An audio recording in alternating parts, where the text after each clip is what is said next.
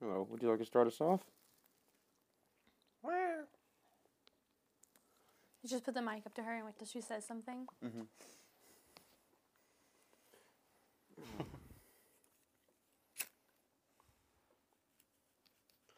Oh no. We still can't go to the theater. Somebody had a post that was like, Man, I miss theater so much. I'd go see another adaptation of Peter Pan. Just like, I'm not a theater kid. I don't get that. I don't even understand the impulse of wanting to go to the theater that much. There's some that I like, just from secondhand. I used to go to Market House all the time, Yeah, just because I would get free tickets. yeah. My friends would be in plays, and they'd be like, "Come see me be in a play," and I'd be like, eh, "Play is a strong word, but okay." Like you're doing what you want to do. I'll come support. Uh, I saw a, uh, a play that this girl was in that I wanted to sleep with called uh, it was called Food, I think. Food exclamation point. What? I think so. Okay, but, But do it- you it remember what was the all play's that- about? Yeah, eating disorders. I remember the whole fucking play. So he's like, you remember where she lives? Oh no, I don't care. I just needed to know what the play was I was because, like, like, this is what like kind teenage of Nolan. This is like food, shaved like- head Nolan. Like food exclamation point? Like I was like, what could that possibly be about? Veggies like running around on stage? No, eating disorders. That makes no, that would have been better if it was like food in like uh, Veggie Tales? like a Shakespearean uh, drama about like celery. That would be amazing. But no, it was about it was Oh. about uh, Can you imagine Macbeth but with celery? yeah. I feel like potatoes would be better, right? Oh yeah, probably. Oh my god. No, but uh, she she she was the narrator of the play, and she came out on stage and she gave a uh, soliloquy, if you will, about how much we should love food and that food should nourish us. It shouldn't be a source of uh, of dismay or or, or self destruction.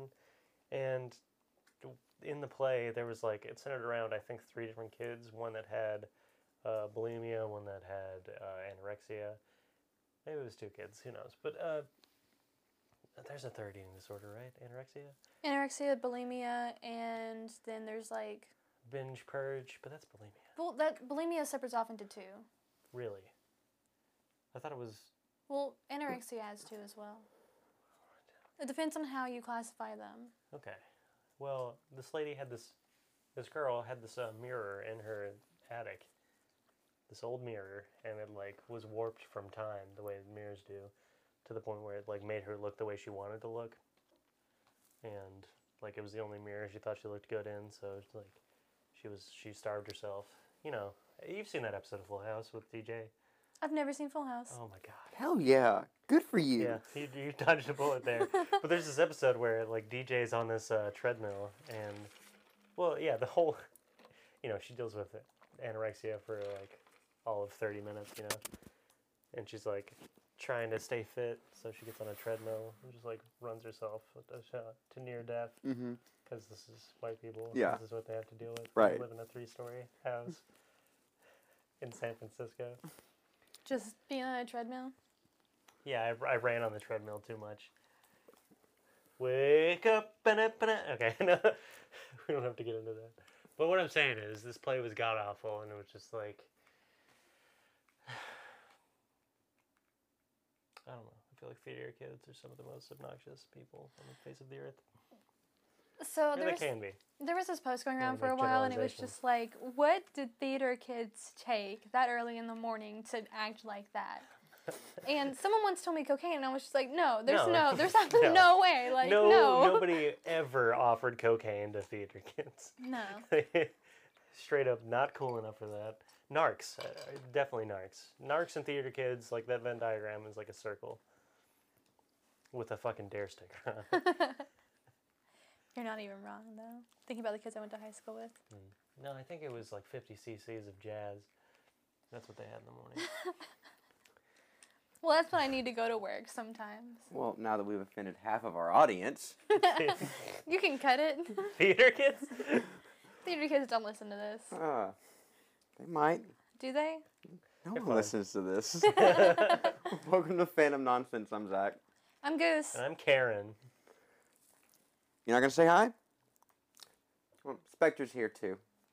She doesn't feel like talking right now. Yeah. Um, so, The cat's got her tongue. God, it feels like forever, but I guess it's been a little bit longer than than a week, but Mm. it hasn't been that long. But I guess we're con- we're gonna continue on from uh, the theme of last week's episode, uh, broadening out a little bit, um, talking the the wars of of stars, Space battles, space space battles, um, nebula fights, in uh galaxy kerfuffle. Galaxy kerfuffles. in a broad general uh, context. Um, so where where to begin? What what all did you guys Well, watch this week, and what was All that we rewatched was episode one, Yeah. colon, The Phantom Menace. did you? We did not watch any of the Rebels, but we do. We did. I did. We did kind look of. at it. We kind of. Yeah. Did you watch that interview with Filoni? No. Oh, I forgot about it. Shit. Was that in the uh, the Mandalorian? That was yeah, that Mandalorian um, documentary. Um, It's been it's been a rough last couple of days. Yeah. We've been sick. Uh, I get that. That's understandable. Last of Us was the only thing keeping me going, personally. But th- that's not what this episode is No, about. No, it's not what this episode is Mm, about. t- no, t- tell us more. 'cause I gotta get another drink. um, we did manage to watch uh, episode one, Phantom Menace, and I gotta say, wow, Yeah, I second worst of them, I, in my opinion. I remember maybe. that movie being a lot better as a kid. Well, yeah, we all do. yeah, and then you like you rewatch it as an adult, and you're like, man, Jar Jar's the worst. it's not even and it's like, like, it's is it racist? yeah, it's super racist. The the the voices they gave them, yeah. yeah. Misa think we gonna make it. Oh, okie day. Fucking Like what? Why? No, it's like- yeah. it's ripped right out of those old like fucking shucking and jiving shitty uh But why did they ever think that was a good idea? Because Jar Jar is the key to everything. yeah they were like oh this will sell so many fucking toys i bet they did uh I did love Jar Jar as a kid. right i bet they did test screenings and it worked out because whoever was in the test screenings just was, wasn't somebody who noticed or cared how shitty it was On a side note, have you guys ever been in test screenings for movies? Mm-mm. no It's it's neat. Let me tell you. you I went to a did test screening I did all the Madagascar ones. all of them Yeah. that's awesome I just happened to be walking by where they were doing it each in time. atlanta right Well, no, one was here in Paducah. They did it in the mall for the third one. oh okay yeah Yeah, but no, whenever I was in Georgia, they did. That was one or one or two, and then Savannah was the How other did you one. just end up in all of the Madagascar test screenings? I have no idea. It was really neat. Um, we didn't like really know what was go- going on. Some kids just walked up. Kids, some adults just walked up to us and they were like, "Hey, uh, can we borrow your kids for a second? We'll give them candy and they get to watch a movie." And my brother and I were like, Ugh. "Yeah." My mom was super confused. She got to screen some other adult movie that was streaming at the time. Adult movie. Oh yeah, Like, Backyard Sluts Nine. yep, that was definitely it. It was like an Adam Sandler movie or something. Oh, Backyard Sluts Ten. Mm-hmm. There you go. Yeah. So, to to summarize, um, Filoni was talking about the um, the the duel of the fates, the Maul versus Obi Wan and and Qui Gon, Hmm. Yeah. and why that's significant, and what It's my favorite scene in the first one. I mean, it, it is the best. It is the best sequence in the in the first one, even if it is a bit overly choreographed and everything, and suffers from the same thing as all the other prequel trilogy, all uh, lightsaber fights do. Yeah. But why that fight is important and what the fate that's at stake is the fate of Anakin Skywalker, because, and this is important for the whole like thematic impulse of the whole saga is that Qui Gon, uniquely amongst the Jedi, understands that love and connection and all those things are still Im- are important and vital to to human life and to just life in general, and you can't just rip Anakin away from his mother Right. and and then just Well, he, Ra- he was cool with it though. but but He tried. He tried to get. but Qui Gon Yeah.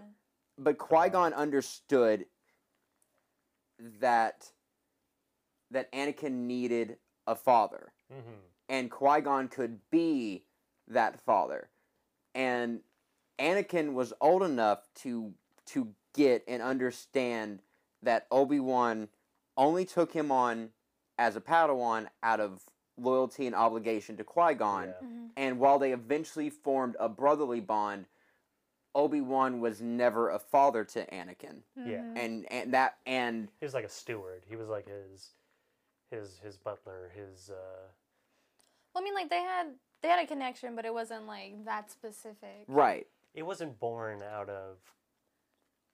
Uh, deliberate sacrifice and and coercion and effort on Obi Wan's part. right, oh, Whereas Oh, it was yeah. with Qui Gon. Qui Gon was like, "Oh, this child is important. I have to save this child from slavery." I mean, like Obi Wan to his did mom. eventually like come around and be like, I have to, I have to put an effort into this relationship, but it wasn't.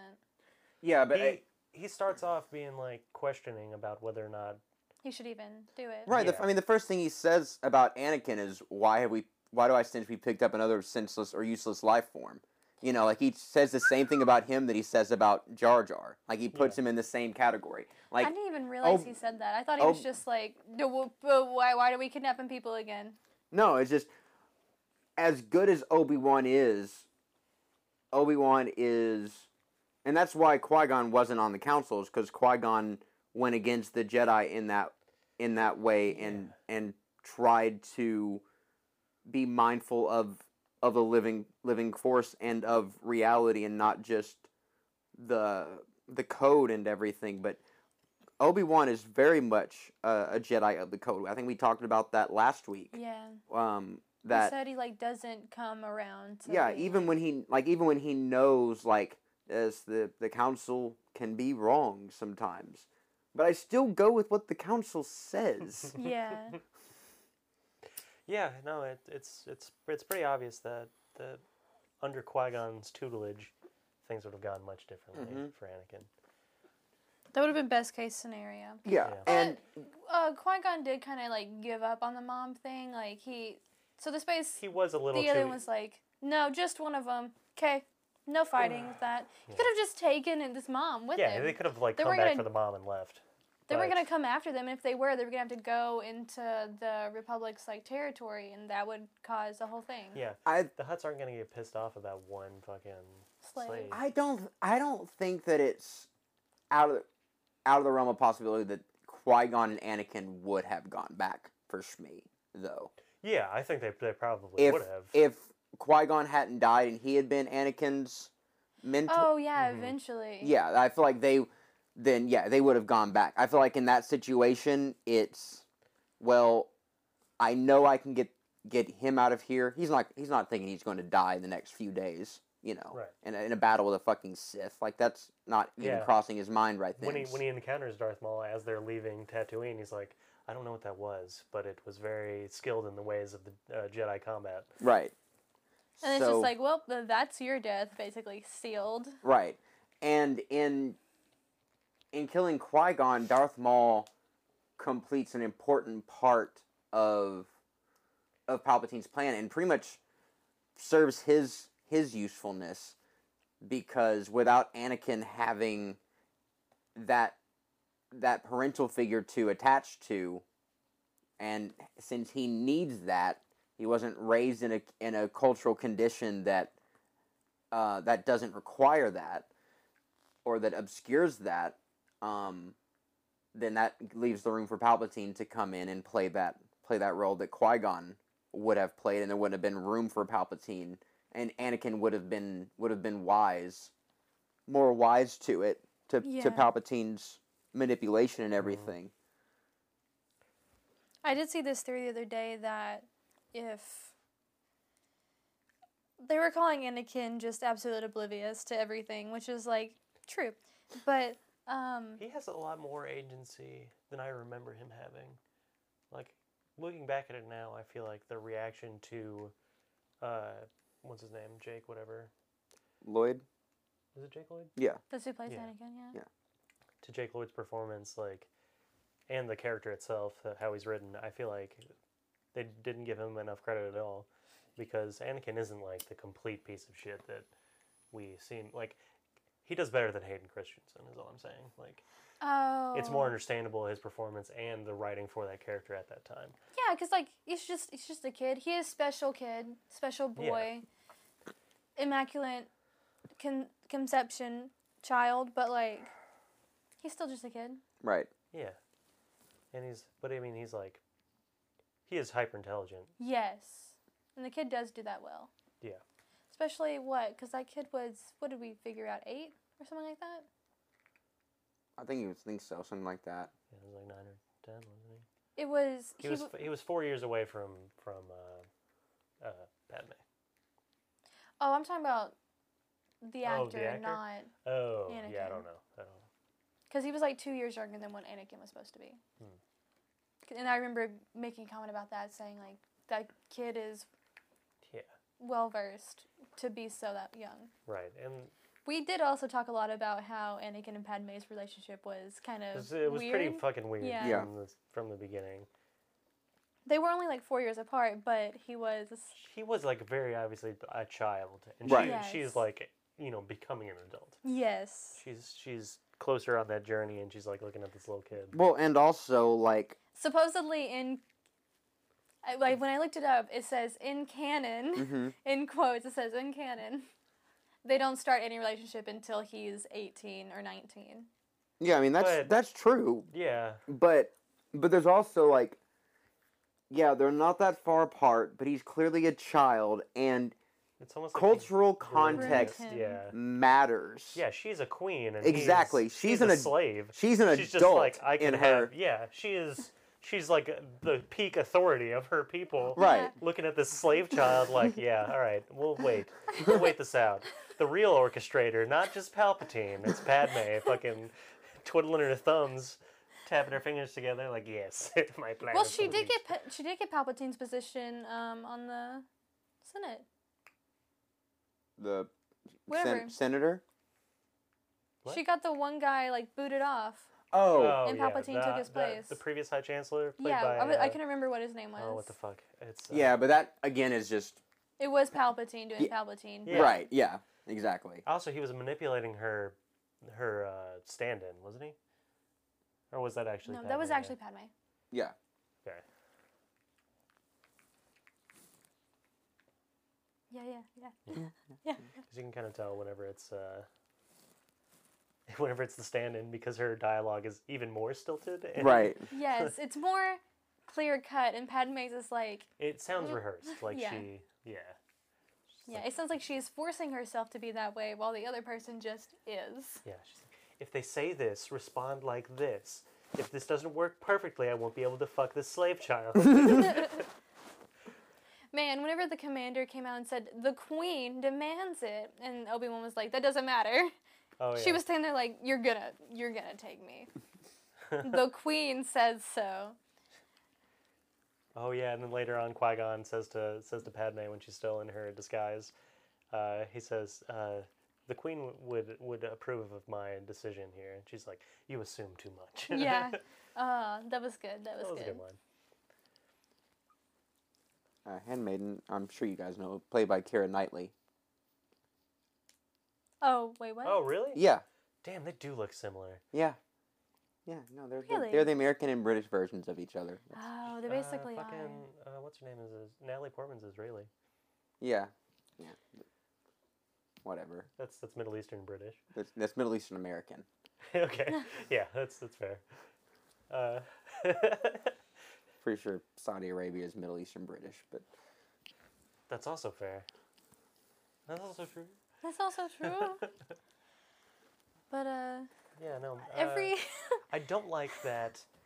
Well, actually, I kind of like it for the the intrigue of it, but it I do feel I understand why people felt cheated by episode one because it does establish the Jedi as not this like mystical, loose consortium of of uh, warriors who are just like led by a code but aren't like a consolidated authoritarian like authoritarian force in, Yeah. in the universe. They're just like And then it was like, oh, They are just a dumb government figure. yeah, they kind of like seem more like like samurai would or like vassal knights hmm in back in the day. Like it was capable. You were like not necessarily uh, attributed to the same like central powers, but you like were.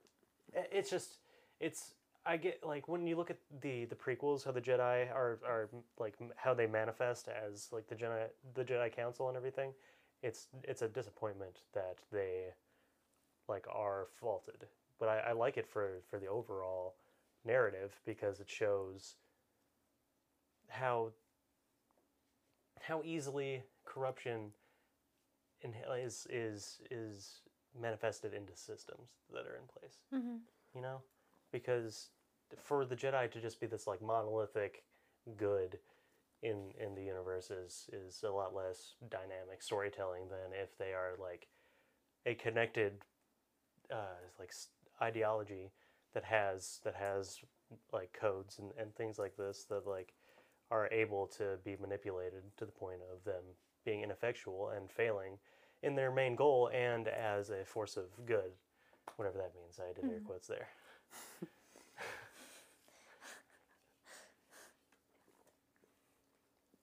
I mean, and it it thematically circles back to to fathers and sons and and and family and and what l- love and compassion actually are but isn't that the whole like point of the of the prequels? Yeah.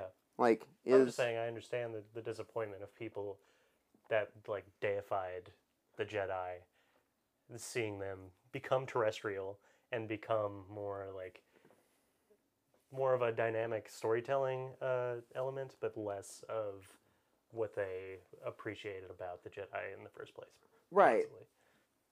I just I just don't know how you can have the fall of unless you just you just think that in spite of the Jedi actually living up to to their code and Right. ethics that the republic still falls which is a much worse right story to me because that means it's hopeless that means that like even if you were perfect at at your goal right uh, you'd right still fate fail fate just still just comes Yeah. tumbling through no matter what no matter what you do about And it It does feel like Obi Wan is selling it like that.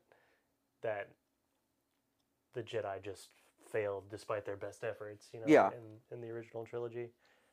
But he kind of has to to get Luke to buy into what his inevitable role will be.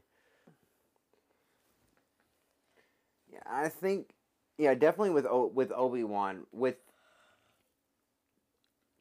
with yoda yoda's more interesting because yoda is the character that i had a hard long time and a really hard time coming to grips with in the in the prequel trilogy Okay. because Yoda is incredibly disappointing Yeah. in the prequels. Incredibly disappointing. He's good in Rebels and Clone Wars. I mean, he's good as far as like I mean he's by Rebels he's he's pretty much the Yoda that we we know and love. yeah. But he's and you get to see more of the development of Yoda in in Clone Wars, and that helps a lot. Um, but you know he's been he's been on the High Council for probably hundreds of years. He's incredibly set in his ways, and by Hmm. by episode two, he's starting to understand what Qui Gon was talking about. By episode three, he really seems to get it, but by then it's it's, It's too too late. Mhm. But um, but just the fact that Yoda wields a lightsaber, like the character of Yoda as we know him on Dagobah, would have never wielded a lightsaber Yeah. against uh, Count Dooku or or Palpatine, or or in the or in the Clone Wars, Right. like It doesn't seem like he would have needed to. He doesn't. He wouldn't have needed to. He wouldn't have needed to have like flipped around like that and shit. And it's like, yeah, you can say that if he is a master of the force, he would be able to use the force to manipulate his body. But that's that's dumb because why wouldn't you then just manipulate your environment to your Right. Yeah. That's a good point. I just always was like, neat.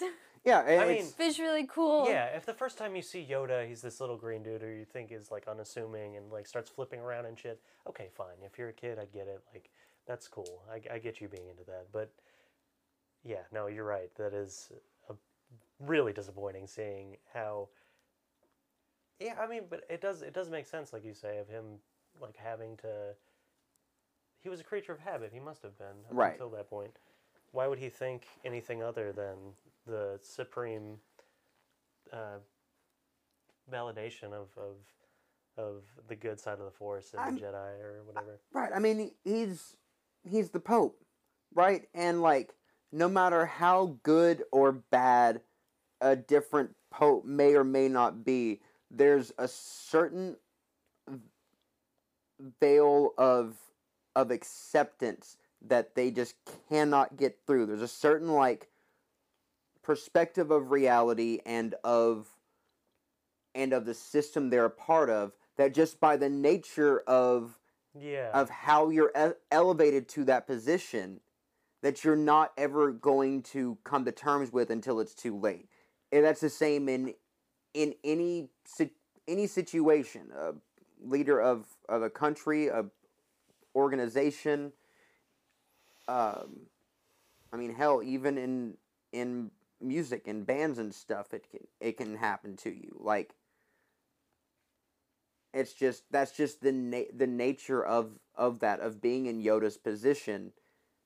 He was in denial about the about the dark side and about it its influence on the republic and its influence on on the Jedi and clouding their vision and how much it clouded their vision and how and how far the the Clone Wars and being involved in that would would pull the Jedi away from their from their center.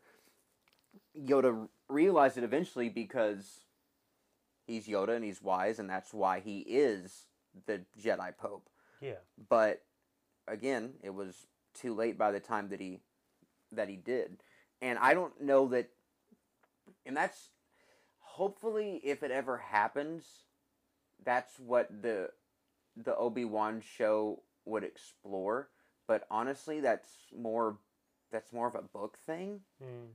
But honestly, I think that I don't know that I'm I believe Obi-Wan ever came to terms with it. Like I think in Obi-Wan's perspective, the the Jedi were were mostly good, not perfect, but you know, good and and then and maybe a little bit gullible and Palpatine um played his played his cards and manipulated Anakin and and the clones turned on turned on the Jedi.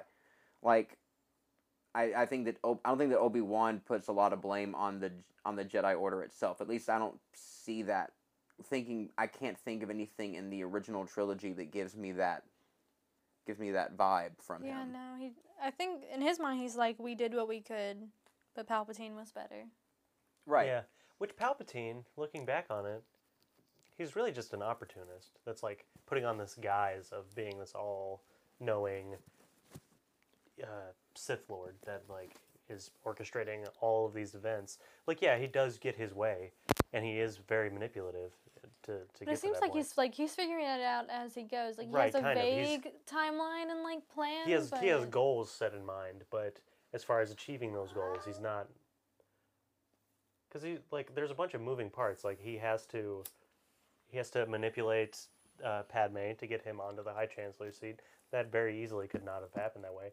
And then she goes against his will to go back to Naboo. He even I mean, like, says like there's like constant like him just like making concessions about his his overall plan based on what he's presented with which yeah that is that is the the trait of a mastermind, but it's also like it it shows that he wasn't in complete authority over everything that happened.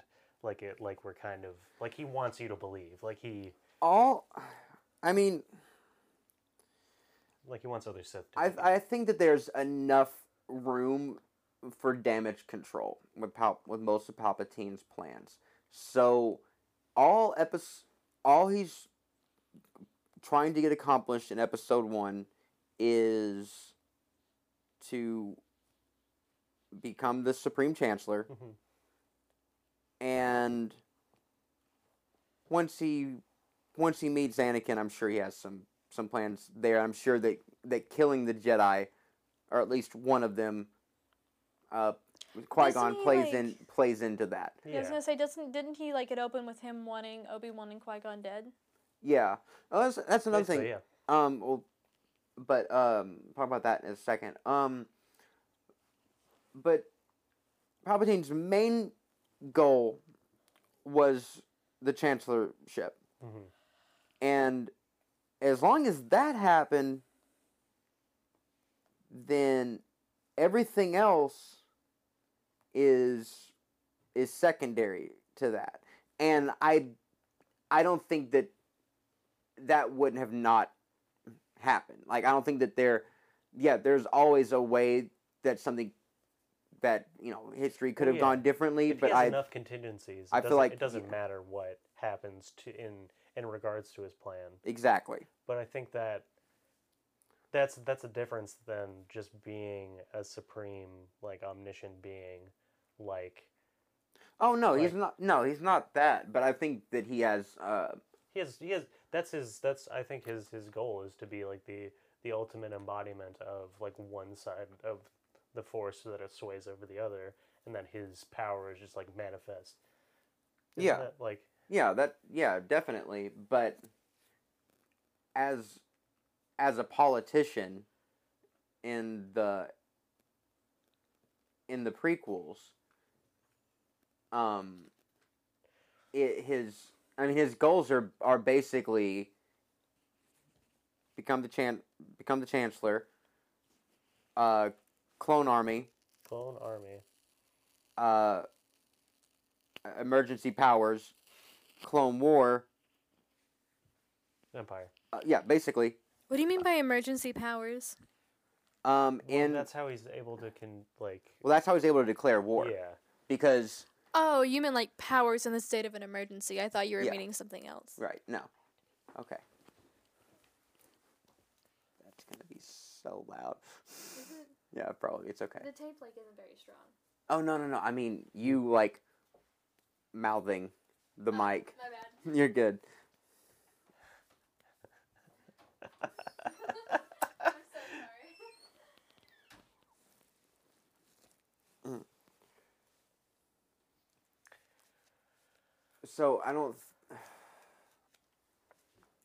Yeah, obviously, in uh, and Pal- Palpatine, and I I think that there's a conversation to be had about like Palpatine and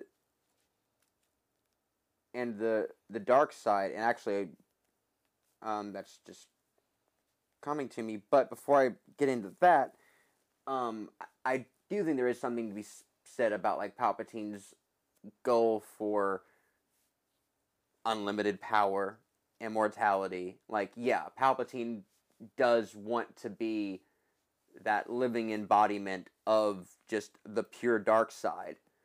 Um, but I I think that there has to be somewhat of a of a of a material physical base for that. Like someone without Palpatine's cunning, I don't. I think that you know, yeah. like I think that plays plays into that, but also his his cunning also feeds his ego. He knows how much he's succeeded. He knows how well he's manipulated the the Jedi and how well everything is played into into his plans. That is, I think, what ends up getting him tossed down that. Uh, what is that? It's like a reactor Mm-hmm. sh- tunnel thing, whatever the fuck. Sith are all about like really deep pits in their like royal chambers. Have you noticed this? It's just like I, I guess it's for executing people, but goddamn, it's not a strong architectural choice. Especially if you end up being the one tossed into it. Yeah. Hmm. Yeah, You've got to assume. That's yeah, if, especially if you're a Sith. Like people are gonna try and toss me into this thing. Possibly, probably my apprentice. Right. God. It's like Look, Lord Vader, come check out the balcony. Hmm. Yes, Looks- Vader, look at the sunset. Hmm, looks looks nice. I want to put some railing up here though. It could be dangerous.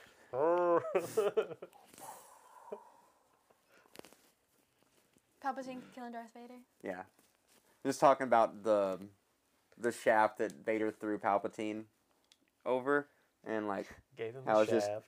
yeah, how it's just uh horrible architecture.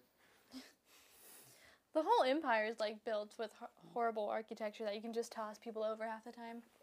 Yeah. everything's real dangerous. Yeah. But it's like super convenient for like Jedi fights. Right. Yeah, it would probably suck to be a stormtrooper. Just be like, their OSHA meetings must be fucking horrendous. Yeah. like, all right, remember to stay away from the Emperor when he's using his Force Lightning. if you do get struck, try not to reach out for one of your fellow stormtroopers. Otherwise, you will both get shocked. Okay, so I think we pretty much covered one. Um, I mean, I Padme fucks a child. Um, well, he's an adult, but in her mind mind, child. in her mind, Yeah, somewhere, he's still that little kid she found on Oh Tatooine. yeah, Like- because she calls him little Annie all the time. Ugh, well, I mean, like, in sweet some, little baby Annie. it's like it's like that idea that like in some way you always revert to like to the personality of when you first met somebody Yeah. like yeah. you know like um that's why like it's weird being around your parents as an adult because part of you always feels like a child Mhm. around them and so like drinking in front of your family is the weirdest like yeah feeling. Ugh, um ugh. imagine smoking Break out in weed hives. Of, Um, so like somewhere in Padme's mind, she still visualizes Anakin as a little kid, Mhm. and A little And ten year old. as a little ten-year-old slave, and him, her as a thirteen-year-old queen. And hey, it's not my galaxy. Y'all do you. But it's a little bit weird from my perspective here. But I'm just saying. But anyway, I so they be a simple space worm farmer, but I think that two consenting adults should be the only people engaging in sexual activity. well, I mean, I guess. Like, yeah, they they are. It's just they are eventually. yeah, they kids they are are. gonna be kids, but adults shouldn't be kids with kids. But anyway, so um, so yeah, just the foundation of their relationship is weird, and then his whole fucking like archetypal incel Anakin mm, in episode two. yeah, I hate sand. Is that when he finds out his mom? Yeah, yeah, yeah, yeah. We didn't rewatch No, two, I- I- so my timeline's a little bit weird. I hate Sans what he says right before they they kiss. What? Yeah, Yeah. Why? great question. Nobody has asked- ever gotten laid off of that phrase ever before in the history of time. What? Mm, She, That's probably not true. I can't imagine. If you like live on the island and you're like you're near sand all the time. You'd have to. Okay, okay. So you're telling me that these two people would have moved to the beach, just randomly run into each other, and in getting to know one another, the thing that bonds them together the most, despite having picked up and moved to the beach, was that they both hated sand no. enough to break through all the bonds of their terrestrial beings so that they could engage. no. in- in, I'm uh, saying that- People who live in an island group on the island know somebody. They're out like just I guess on the beach and Yeah. they're like, you know, I hate I sand. really I don't think we should talk anymore. I'm gonna pinch your nipple. it's like thinking it's it, it wasn't even prompted. I don't think he was just he just like, walked up to her and said, "I hate sand." No, they were like they were having this like romp. Uh, uh, like he was he was supposed to fucking. Uh, why was he there? I, He was like protecting her. He was on some kind of.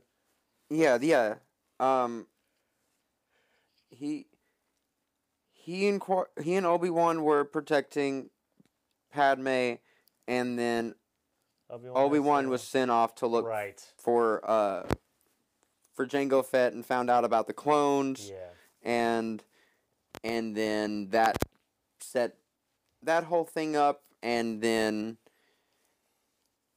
um which is leads into another thing of both of Palpatine and how well he played that situation both to get to get Anakin Alone. with alone with Padme and oh, did he plan for them to be fucking? yeah oh yeah Did he? yes yes because So then Palpatine's like weird on a whole nother Oh, level. so he, then he would have a, another generation of. No, I mean Why- that why? was that was probably a a happy con- consequence, or at least a potentially happy Oh, was he going consequence to for use their relationship to? It was Yeah, it okay. it was exactly the way that it play that it worked out. Like, I mean, of course, you have to you have to take the the force into into play here. Like Star Wars isn't like other other franchises. Like, well, how did he know that? Like, Yeah, right. like there's there is a mechanism. There is a literal Deus Ex Machina built into the story for certain characters. Um, and so Palpatine would have had a sense that Shmi was going to die soon and that if he got if he could position Anakin to where he would be there, that would be and I'm sure that we haven't had much in the time but between one and two, but I'm sure there were ones before.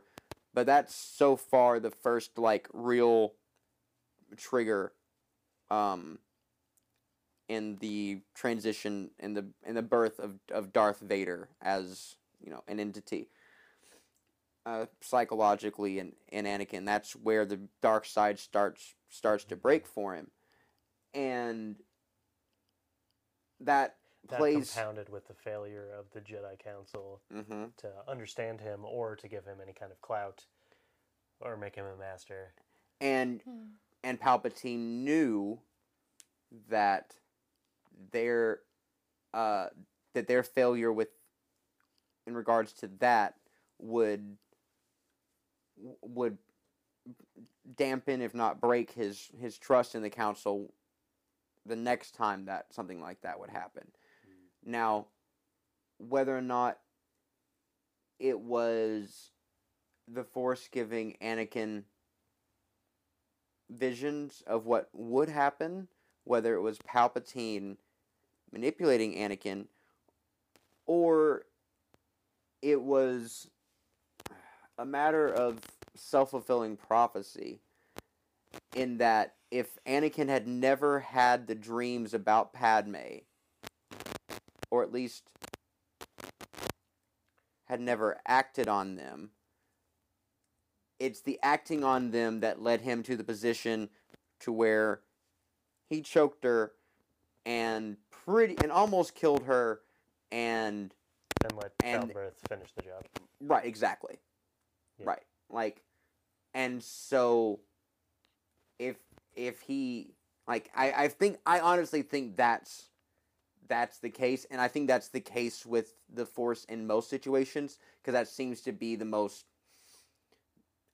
Taoist way of, of looking at it that what is what is is and what will be will be Mm-hmm. and you can't on a certain level you have to understand and that's part of balance is understanding that you always have to act as an active agent in the universe, but also you don't ever have control of, of the situation. Um, and I, I think that that's probably what's what's going on there. But either way, You can just decide where to wade in the river. It's gonna take you wherever, no Right. matter what.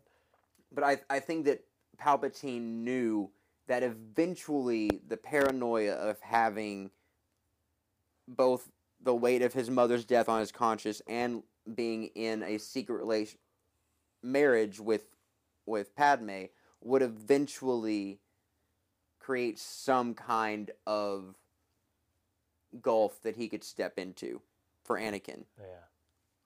Like eventually there was going to be some something, especially in the middle of of war or whatever. There would be some something that he would need something, and he couldn't go to the Jedi Council for it. Hmm. And that's Then you get a meet like instant father figure. exactly, and that that he's been conditioning Anakin for since he was a child, and and that's the the major chess move as far as Anakin is concerned that happens in episode 2 and of course as far as the galaxy is concerned it's the creation of of the clone army or at least the the awareness of of the clone army. And um the the confederacy confederacy of independent systems. There's a lot of child grooming in this series. There Yeah. it is. So, um, big pause for just a minute. First of all, to say, um, tomorrow, yes, yes, because it's Thursday for you. Tomorrow on the YouTube channel, got another slobber knocking Royal Rumble. It's uh, well, you just watch it. It's I don't think we've done one like this before, actually. Just watch it. Just watch it. Um, and I think that's it. Actually, yeah, that's that's all. So back to your regularly scheduled programming. Oh yeah, and in news, da da da da, or rumors. So did you guys you guys hear about this? You guys see this? You guys hear about this stuff? It's uh, the Boba Fett in Oh yeah, Yeah. Mandalorian. yeah. Yeah. So this is what I hate about Star Wars fans. I have not been able to enjoy any like neutral or positive discourse. I get it. It's not my favorite.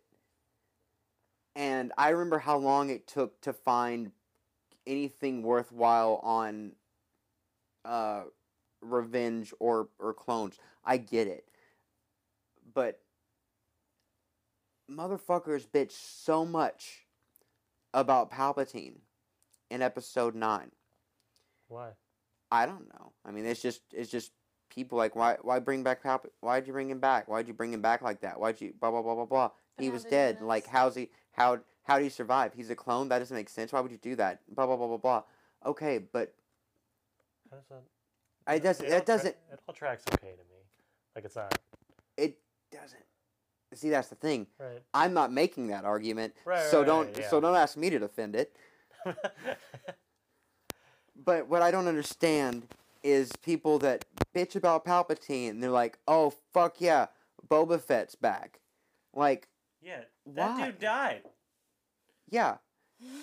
And I mean, He I died don't- like in a much less ambiguous way too. Was it Boba or Jango? Boba. No, but Yeah. he didn't just. Jango got his head cut off. Jango's Yeah. dead dead. Yeah. Yeah. But the Emperor just fell off of a cliff. Right. Basically, yeah. Fucking Boba I mean, gets Eaten. sarlacked. Right. And it's like I don't even care about like the logistics of bringing him Right, back or not. It's the fact that There's Boba been Fett like several books though where he like lives after that. Yeah. And say Right. like he crawled out. Uh, it's like the Darth Ma- Darth Maul did the same shit in a in a much more serious injury. Here's okay. Here's the difference. Darth. So to this point, Darth Maul and Boba Fett are basically the same, in that they're in and as far as before they die, they are pretty much nameless, faceless characters that have a couple of cool lines and and challenge the good guys and present a threat and sell toys. Like Boba Fett isn't a character, let alone a good one. He, I mean, sure you if you want to include him as a as a kid in the Clone Wars, then whatever. But he doesn't ever do any. He does less than that than he does in the original fucking trilogy. And the difference is that Darth Maul had a long running animated series to come back in and have a long time to develop a character to where he's one of the most compelling characters in the entire saga. Oh yeah. Yeah. Boba Fett, if sources are to be believed, is only coming back for. He's only going to be in the Mandalorian for one episode. Why bring him back? Well, I mean, like he had a run in comics and book and like novels, but you guys have said that none of that stuff is like Right. in canon anymore. So Yeah. why even bring him back? I mean, you could. It, it's just because they found an excuse now, or this is a good enough excuse from their perspective to get him back, Right. and he it will sell more toys, or like get more people streaming Disney Plus maybe. Here's. I wish that if they were going to bring him back, that they would bring him back as the the secondary and antagonists, like Moff. Say, Moff Gideon hires him, um, as to track down the Mandalorian and and the child, and he's the foil to to Din throughout the throughout the season because I think that creates a really interesting tension for the audience because Yeah. on one hand you have you have Mando who we've gotten to know and love and is an actual character that we're attached to Right. on an actual emotional basis. But then here's Boba Fett over here, who we're sup- supposed to be rooting against, but we have that pull of of the nostalgia and of our attachment to the I- idea of the character that we want to root for Boba Fett, and so there's that there's that tension there for for the audience that I think would actually be really interesting to to play Yeah. around with. Do you think But- he'll appear as? Uh, I I would. It feels like anytime Mando runs into other bounty hunters, at best they're on like uh, neutral terms, but at worst they're they're enemies. I mean, he can't come back as something like that if he's just gonna be in one episode. He's gonna he's Yeah. gonna be he's gonna be a villain, Yeah, In just one episode? hundred percent. Oh wait, the episodes are like an hour long. an hour long instead of fifteen minutes. I'm still thinking of like Clone Well, and and he's not. It won't be the the last appearance of him. He'll show up again in season three or something, or there'll, there'll be a spin off for Boba Fett or some Uh. other shit or whatever. the other Mandalorian. The Mandalorian you actually wanted to see. I mean, come on, just why didn't you just Why do didn't they that? just make a fucking? Why they just? This could have been. It could have been just Boba Fett in the place of Was Mando. there a Boba That's Fett movie? what's what? Was there a Boba Fett movie? No, no, Boba. well, there was one rumored for a while, so maybe this There- is like pulling there- from that. there was one rumor for a while. Yeah. Uh, Um. there's a there's a game where you play Jango. mhm, Bounty Hunter. hmm Um. It's on the GameCube. It's a really, good awesome. game. Fucking Oh, do you want to get it? You should We get should it. get it. Yeah, we have a game. We should GameCube. fucking stream that actually. Oh. Fuckers. Oh wait, no, yeah. Good luck with that. Actually, What do you mean? good luck with streaming your GameCube. You don't think that's? You don't think we can pull that off? No, I know you can. I know you can pull it off, but I'm just saying, good luck with it. I think it'd be a little bit easier if we had an updated smart TV because mine's a little older. If we can just connect the the TV to the computer, then we can Oh, okay. Yeah. just use OBS to capture the screen. That'll work. Um, where were we before we were bounty hunting? Oh yeah, uh, I'm actually writing that down though. Jango and Boba and all all that. But but yeah, Boba Boba Fett. Um, yeah, they that's what what, dis- what disappoints me so much though is like there will be these moments of of brilliance, like like the Last Jedi or or the Mandalorian or this final arc of of the Clone Wars, where like the act where it doesn't even feel like it it overcomes comes a medium as much as that type of material can. And then like it just it just hits you that well was well now that we've completely broken ground and the first live action Star Wars show without a Jedi at all and not even certainly not as a central character and no one that you're familiar with at all besides just this uh special reference to to Yoda and that's that's it and some obviously some other like parallels and stuff but nothing nothing direct. Here's all these fucking tie-ins and uh, and shit and uh let us know which ones you like because uh, you know we might do some spin-offs man. That that's what you want what you want us to do. It's like come on disney. Just it's okay. Just let it let it be. Although and this will get us into the next part of this whole era the the best part um there is rumor that uh Ahsoka and Sabine will be in Mando Hell yeah. and Bo Katan was just cast, and I'm pretty sure with her voice actress. Hell yeah. Um, which, like, I feel like it's the same thing with. I mean, obviously, there's a difference because of, like, physical characteristics and stuff have to play a part into it. But as much as possible, I feel like it's the same thing with, like, the voice actors as it is with the live live action actors. Like, um, Frank Oz plays Yoda better than I forget who played Yoda in the Clone Wars, but like it's just better when Frank Oz does it. It's just no one else could be Qui Gon but Liam Liam Neeson.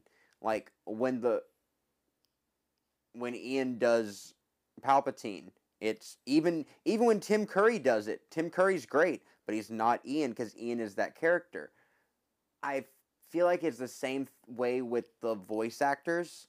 And if you're going to bring the voice Wait. actors to live action, Who Then- played Palpatine? Ian McKellen? Who played? Ian McDiarmid. Oh, Um, another Ian Mac. Yeah. Yeah. Okay. um, You were like, hold Yeah, I was like, what? but something, something complete. but um, the I feel like it's the same way with the with the voice actors. Like if you're going to bring them into live action, then as much as possible, you should use the voice actors that that played those parts because I mean, especially like that is the character. Like, yeah, animation, everything is a major part of it, but the actual like hum humanity and expression of the character is is in the voices, and so like it doesn't matter if Rosario Dawson's face is a little bit closer to us to Ahsoka's or whatever. Like, yeah, prosthetics. exactly. Makeup it's gonna and be a Twi'lek anyway. Like, Yeah, exactly. um, not not Twi'lek. Um, wait, I is don't Ahsoka not a Twi'lek? no, Togruta. Okay. Pardon me. Um, Pardon me. but Yeah. oh, I'm gonna Not paint. I'm gonna specious, paint those. No, because she's not wearing the right outfit. Never mind. I was gonna paint her lightsabers blue, Hmm. but never mind. Because they're better. Yeah, it is better. Um, but Maybe we like the green on the lightsabers originally, I like consulars. Is what I play in KOTOR. what, what was I saying before you misraced Ahsoka? oh my god. Oh, you can just put prosthetics. And They all Oh, yeah, look yeah, the yeah. same to Yeah, me. yeah, yeah, yeah. Um, I just don't think that anybody else but but Ashley Eckstein could emote like Ahsoka in the right way, and like it'll be Ahsoka's like plucky and she's like daring and kind of uh she's You youthful. haven't watched Rebels yet. Is she not like that in Rebels? No, no. I mean, she's not downtrodden, but Is she not plucky? I hate to. She no longer tenacious.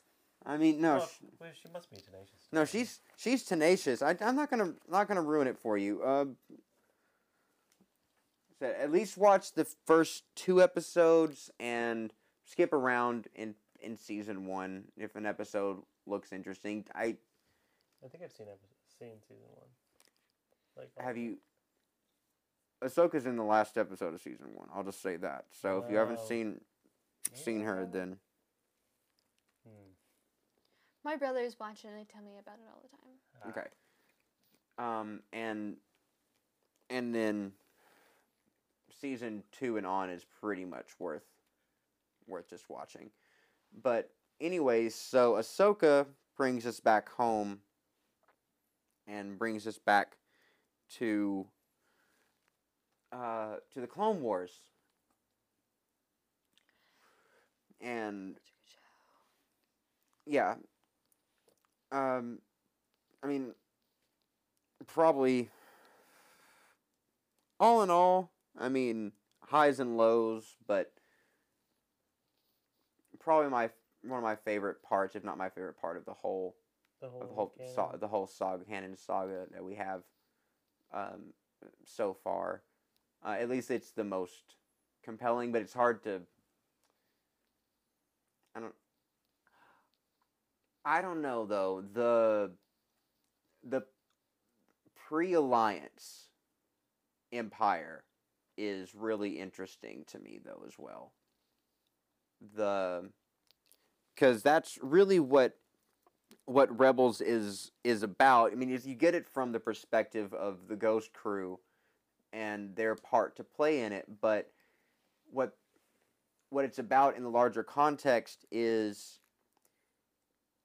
the there are all these different factions and um, little rebellions around around the galaxy, and there are you know there's some some people that are just just trying to survive on their planet and there are people in the senate like Bail Organa and Mon Mothma who are trying to as you know work work the system as much as possible to keep the empire off of people's throats and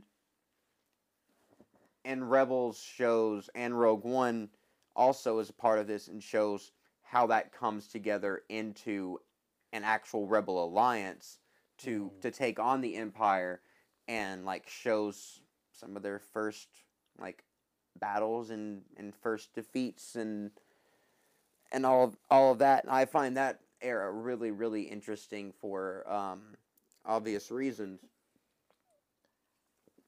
but I think right behind that would be would be the Clone Wars. Um, because the Jedi kn- knew. I mean, Dooku told Obi Wan in Episode Two that Sidious like manipulated all of it and was like behind everything. Blah blah blah. The Jedi knew that a Sith named Darth Sidious manipulated like the whole situation and created the Clone Wars and was pulling the strings from both sides. And it was all because some some systems wanted to wanted to break off and like have their own it's you know it's it's uh and I'm you know whatever. I'm sure that there's there's good and bad in the CIS and in the in the Republic, but the the fact that the Jedi got themselves involved in a war that was manipulated they that they knew from the get-go was manipulated by a Sith Lord that was carried out on the backs of of hyperly lo- loyal soldiers that were programmed from birth to be that way and clones just just an entire army just built for the for the Jedi. Like all those all those things just play into Sidious's hands because as we talked about before if you it none of it works if the Jedi haven't fallen from from their grace. Yeah, if they don't bite, if they don't, uh, they could have just been like, well, we're we're not gonna like Start a complete war. be an arm of this, this, uh, this government. Right. Like, not gonna be a military faction. Because that's not what. Yeah, I, I, I always want to go back to the fucking uh, old republic. I, I feel like that is, that's where, I mean, in in I always want to draw back to Kotor, because that's where I that's where I like the Jedi the most Mhm. as, as like an entity. That's where they're the least corrupted by by just horseshit because Right. they're basically just like this is a school of thought. If you once you learn this and are able to like access it, that's what makes you a Jedi. Right. And then going on from that, just do your Jedi shit wherever you feel like you need to. The Force will talk to you. Did know? getting into the war basically go against their code? Oh yeah, I mean They Um, became soldiers. The Jedi are supposed to be peacekeepers. Oh yeah, like Ahsoka says. Yeah, you can look up the code. there's a whole. That's a. It's a legal religion now. Is it actually a legal Yes. religion? Yes.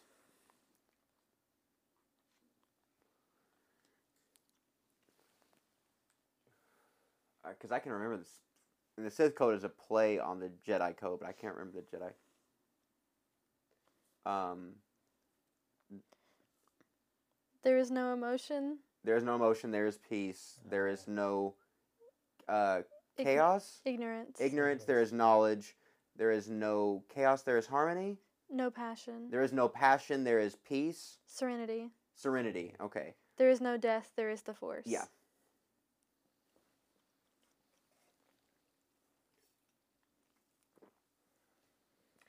And the Sith code is peace is a lie. There is only passion. Through passion, I gain strength. Through strength, I gain knowledge. Through knowledge, I gain power. Through power, I gain victory. Through victory, my chains are broken. And what's really interesting is reading those in parallel. The the Jedi Code is is is a good pacifist centered mind mindset. Yeah, it's it's it's Buddhist in a way. Yeah, it's very it's very Zen, it's very very Buddhist, very Taoist. Um, the the Sith Code is a straight up fascist manifesto. Yeah, for Yeah. sure. And what and the thing is as good as the Jedi code is, the Sith code barrels through that. Yeah, Like the the Jedi code is is a soft curtain on a temple and the Sith code is a battering ram that just yeah. that just goes right right through it and right through the back wall. Yeah. Also, the, the there is no emotion portion of the And it's how it Good job. starts. Yeah. yeah. It's like well, they're like you. I think part of what deceives the, the council is that they they are not in some ways acted upon by emotions. Right. That that would have led them to you know not overlook the slavery on Tatooine or like make any series of mistakes that they do. in yeah, the- which causes the, the prequels. downfall. Yeah, but uh, it's not that like you should just like go by with whatever your passions tell you. That's what the dark side is is insisting upon. But like the light side should be that yeah, you have emotions, but understanding them and knowing how to act upon them is the only healthy way to go about that. Because if if Anakin comes to the Jedi Council with I have feelings for Padme Amidala, he can't. Well, he he would never do that because they're like, oh well, you're obviously fucking up as a Jedi. You can't Right. do that. We're You're never gonna, we're to never have- gonna make you a master now. You- Right. You simp. Right. I mean, compare compare uh, Anakin to to Obi Wan. Like, obviously, Jedi fuck. Like, Yeah. like, j- Sabine. cl- yeah, uh, Satine. Satine. Yeah. God damn it. Um, but o- obviously, obviously the Jedi fuck. But I mean, Obi Wan just watches Maul kill her, and obviously it it upsets him. But he's just like, okay, well, there goes another one, I guess. And like when Bo Katan mentions it, he's just like, "I knew your sister." Well, He's- yes, we knew. yeah. So like, She's like, what? You just fucking forgot about her? Yeah. Yeah. You just move on. right? So I He's th- just like I had I- feelings I- for Satine. I don't- You would ever know. I don't think that like It's like toast. Being him being with Padme would have been a been that big of a problem to the to the council, other than the fact of him being who he was and them knowing that that's a recipe for disaster. Um, as far as you know, they're well, they, concerned, but al- but Yeah. also I don't think that you know if if he would have gone gone to them, they would have just looked at him like, okay, what do you want us to do about it? Like, Well, no, like then he would he wouldn't have had that that duty to like protect her. right? But I that's the thing. Like, is He would never he would never admit to it. Though. what? Right, Also- exactly. Also, in dealing, he- like he has no he has nobody to talk to about his situation. Right. With without like they just aren't they aren't if they're not willing to accept the the spectrum of emotions, then they can't address them whenever they aren't in line with what the Jedi are trying to accomplish. Right, exactly. Like, yeah, I don't think that they would have had a problem with them with them fucking. Maybe not in problem with them being being married. Other than you know, like I said, the- with him being being Anakin and that attachment issue. Yeah. But it's him being like, she's dying. I don't know what to do. Let her go. What you, what the fuck are you talking about? It's cool. Like, you. You you knew her, you loved her, and now she's becoming one with the Force. That's a good thing. Whatever. Like I, that's the part that like that makes it different is that Anakin wanted to save her, and Obi Wan and any other Jedi that would have formed those kind of bonds has made made peace from the beginning with the fact of having to let people go eventually. Was Anakin aware that he had kids at this point? Um, she was pregnant? He Anakin found out at the beginning of episode three that Okay. that she was pregnant. Um, so no, he didn't know like when um, during the the Clone Wars bit or when they rescued the Chancellor at the beginning, or obviously during the during the Clone Wars. Also upset that there wasn't a wasn't a date night arc for them in the Oh, that would have been good. You know, I have no really. Uh, he just turns to her and he's like, you know, I have no really strong feelings about sand in any way at all.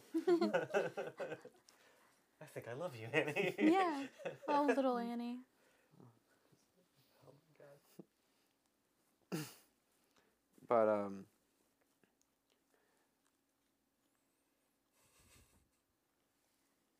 so and then so that gets us to to episode 3 and the culmination of the of the fall of the Jedi and of the Republic and and everything that that's all been been building up towards.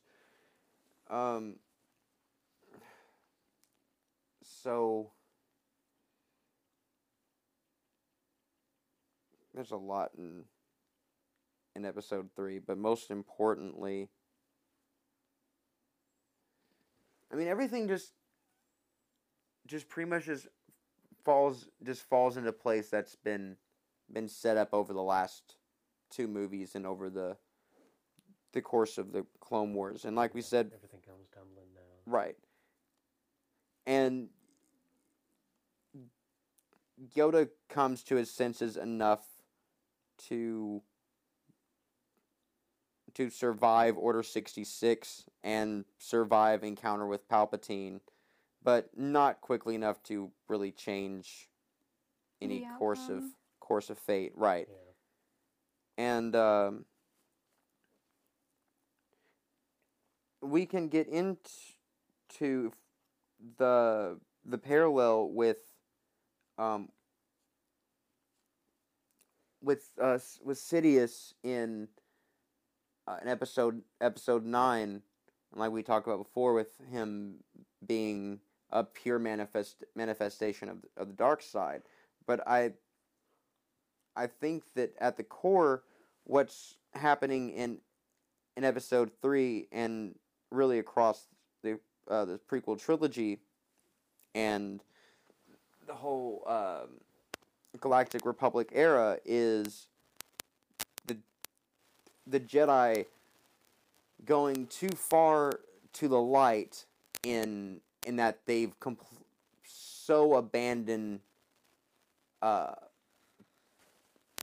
passion and emotion and and joy and pain and all the all the nuances of of life. Sorry. Oh, Spectre.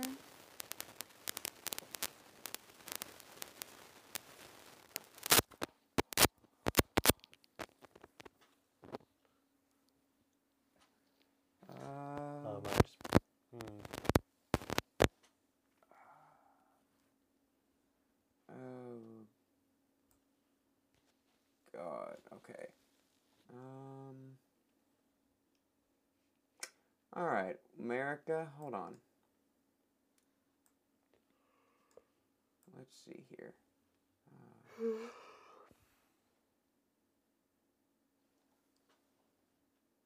Uh, fuck, you do it all the way through. Oh, for real? Damn.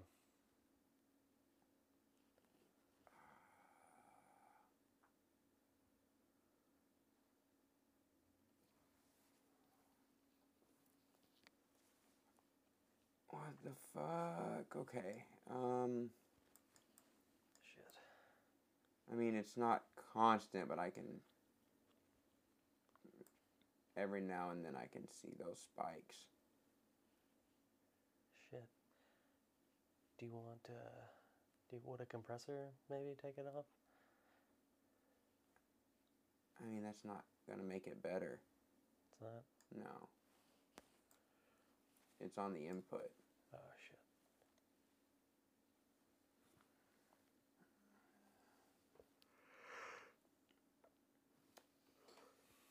Oh god, what fucking. I guess that's what I have to fucking do. Is find some fucking clips for these. Anyway, can't nothing be done about it now. How far into it are we? Hour twenty. Oh shit.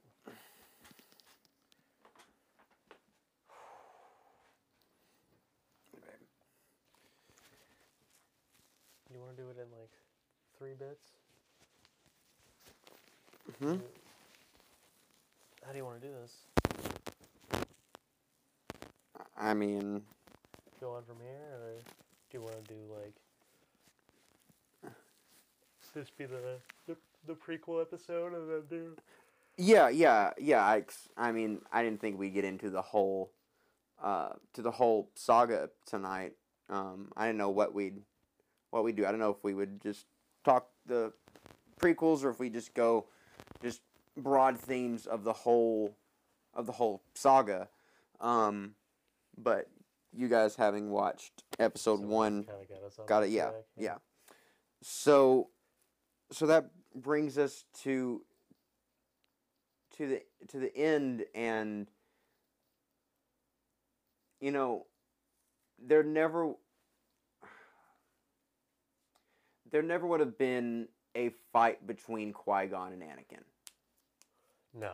That never would have would have gone down, even if like even assuming that everything else plays out the same way, like even assuming that that Anakin is is tempted and fall, like say let's say that Obi-Wan is the one that that dies instead of Qui-Gon in the fight with Darth Maul in this Mm. in this in this AU.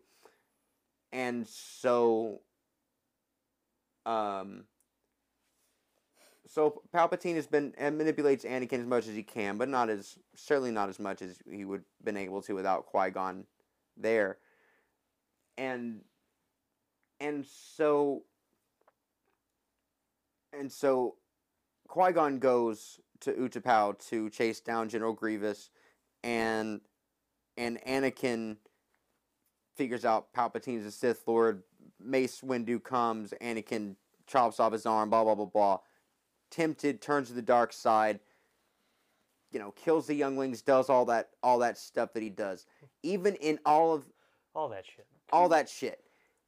Even in all of that, and like him choking Padme and Qui Gon being like, "Let her go, Anakin." I don't. I still don't think that Qui Gon would have fought Anakin. Like I don't. I Do you don't. think No. Anakin would have just killed him? I think that Qui Gon would have let Anakin kill him before, he would have have drawn a saber on him. him. drawn a saber on him. Um, and I, I, the the fact that Obi Wan came to to Mustafar just ready to take Anakin out, just like, all right, you're one of them now. I'm just like, I just had to see it for myself. Cool. I'm just gonna just, like, like, you're either with me or against me. Only a Sith deals in absolutes. Like, I'll I'll do what I must. Like, eh, Obi Wan was clearly more committed to the Jedi and the Code than he was to Anakin. In fact, there's a deleted bit of dialogue in the conversation at at the at, whenever Anakin falls into the the lava or whatever, and it's in the novelization and in the games, but it's not in the movie. Is when uh, Anakin says, "I hate you," and Obi Wan says, "You were my brother, Anakin." yeah, I loved you. And and Anakin says, "Help me," and he says all that, and he says, "My brother, Anakin, I loved you, but I can't help you." Oh. and he oh. walks away. And like that's that's the difference in in a brotherly figure and a and a fatherly figure. Like that's the difference in having Obi-Wan there versus having Qui-Gon there. And if like I said, I don't I don't think that there's one moment where Anakin becomes Darth Vader.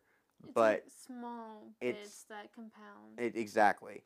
But that was, I think, the most crucial moment in episode, as far as episode three is concerned. I I think until then, he could have, he could have come back.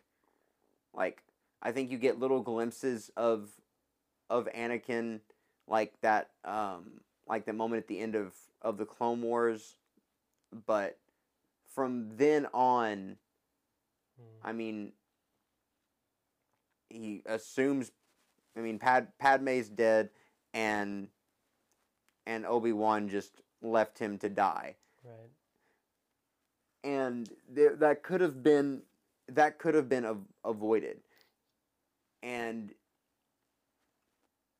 and so. I mean, that's where we. Obi-Wan never accepts any kind of responsibility for it either. He's more machine than man now. twisted and evil. there was Fights like a bitch too. I mean, uh, your father was a great warrior. we fought together in the Clone Wars, and with each other on Mustafar. kind of left that out, didn't you, bud? Yeah, Obi Wan is like really. the prequels make it so that he's really just he's bright-siding his entire history to Yeah. to Luke. Well, I mean, how else is he gonna get like this uh, kid on Tatooine to go and like support his spirit journey? Right. How else is he gonna convince this child soldier to be on his side? Well, well I mean, s- okay, so here are our options. We can talk about the Orig Tridge next week, or we can watch Kiki's next week, or we can watch the Clone Wars Siege of Mandalore arc and do uh, a couch lock of that. Ooh. Ooh. What do you think? Well, um, Siege sounds like it would probably be the most fun. We are kind of behind on doing our our nostalgia. What do you Yeah. nostalgia locks. But, and this is a big but, a hefty but. A thick one? I did not think about how I was going to finish this sentence. so my vote is for the Siege of Mandalore. Okay. I also want to do the siege. Okay, so you can't talk yet. So I guess okay. so like Siege to me. Uh, thought, thought you said Kiki's, but Oh, Spectre just wants to see Gigi. So next week we are going to uh, do a couch lock commentary on the Siege of Mandalore, um, Clone Wars season seven, episodes nine through twelve. But come on, you it's it's a movie. It's clearly did we before we go did we have that that conversation last last week where Siege would rank if if you had to rank it amongst We did not. For me, it would still probably go like, Have you seen the original Clone Wars movie? yeah. Okay. I have not. It's it's it's not the best. It's decent. It's fun. It's how it's how Ahsoka's introduced. Yeah. Um See, yeah, I never got an introduction. She just popped up one day, and I was like, I can vibe. yeah, no, Yeah. yeah. She, sh honestly,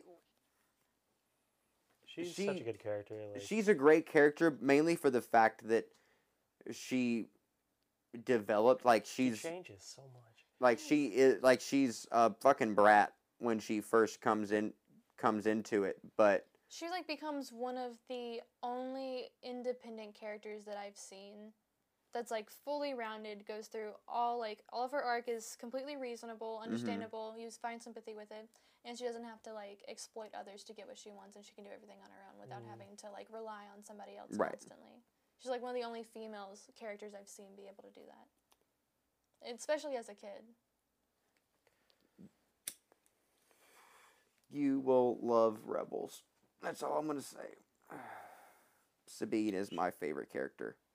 I love that girl. Oh, is she the one with the blue hair? Yeah, Yeah. I've seen like snippets with the kids. um, but anyway, so yeah, m- movie rankings with Siege of Mandalore in in there. How does it how does it fare for you? I would say for me, my top three are five, seven, and then probably Siege of Mandalore if it was a movie. Yeah, I can. No, five, eight. Sorry. Yeah, Siege would definitely be in my top three. I don't know if I want to figure out, like, say for sure what my other top two are, though, yet. I mean, Solo, Attack of the Clones. oh, yeah, I haven't seen any of, like, the non. oh, the The non-movie movies? Yeah. Yeah. The Rogue Rogue One. Uh, that is numbered. Now that I think about it. Um, they're they're fine. They're fun. I don't- One is just more like a. Uh, it's more like a war movie. I've than seen any- Rogue One. You've seen Rogue One? Oh, But you just, You just say said you I hadn't mean, like solo. that's the only other one. That's Oh, is that the only only one, other yeah. one? Yeah. Okay. Yeah, like I thought there was like another one that I missed, but I think I've seen Rogue One. When did Rogue One come out? after episode seven, so 2016, right? somewhere around there. Yeah. Yeah, yeah, because it was 15, 16, yeah, and then 18 was solo. They pushed it up too much, which I still think that's the majority of why that bombed. Like everyone was just say it was because of the Last Jedi, but I th- honestly think it's because you have three Star Wars movies every every Christmas for three years, and then six months later, you have yet another Star Wars movie, and you put it out at the same time as was it? Endgame. No, It, was, it was Infinity Infinity- War. Infinity War. Yeah, Yeah, Infinity that- War and Deadpool and all that shit. Like, like yeah, there's obviously some like disappointment. I don't think that that would have reflected in the box office of Solo if Solo had come out in December or the next year, or if they would have just Just waited a couple months past yeah, those big ones, or a couple weeks even. or a couple years. Like, Right, uh, yeah. like I I do think the one- Donald what Donald Glover as a Yeah. yeah. I think the one thing that now that it's now that it's over, I wish that the had the sequels. It was great at the time to only have to wait two years, and obviously technology is advanced, and you can make a, a movie of that scale in much in a much quicker time than you could have all those years ago. But still I I think the sequels would have fared better if there had been more time between them Mm. and if they hadn't if all of their live action efforts were focused onto that Yeah. and if they hadn't done and honestly and there's the conundrum is i think that the sequels would have been better if they had done them after a couple years of things like the man the mandalorian and bringing back clone wars and all of that and let the story group get their get their feet wet and get like kind of get a broad picture of of the story and the canon and everything since this is supposed to bring it all together and bring it home because like Man, things might have been a little bit different. yeah things would things would definitely would have been would have been different and i do think that like the that mortis and um and oh you're gonna love the bendu. Um and and the bendu and the children and all that play into a lot into into the sequels. And having an understanding of all of that definitely helps with an appreciation of it. But I- think that whatever flaw there is in the sequels would have been better if there had been more time to to develop develop them as a full cohesive Yeah. thing They- but they do just feel a lot more like cash grabs than any other, even the prequels. Like they're better movies than the prequels to me, for the most part. yeah But they do feel have that like Disney feeling of like, okay, it's very they're in the machine now.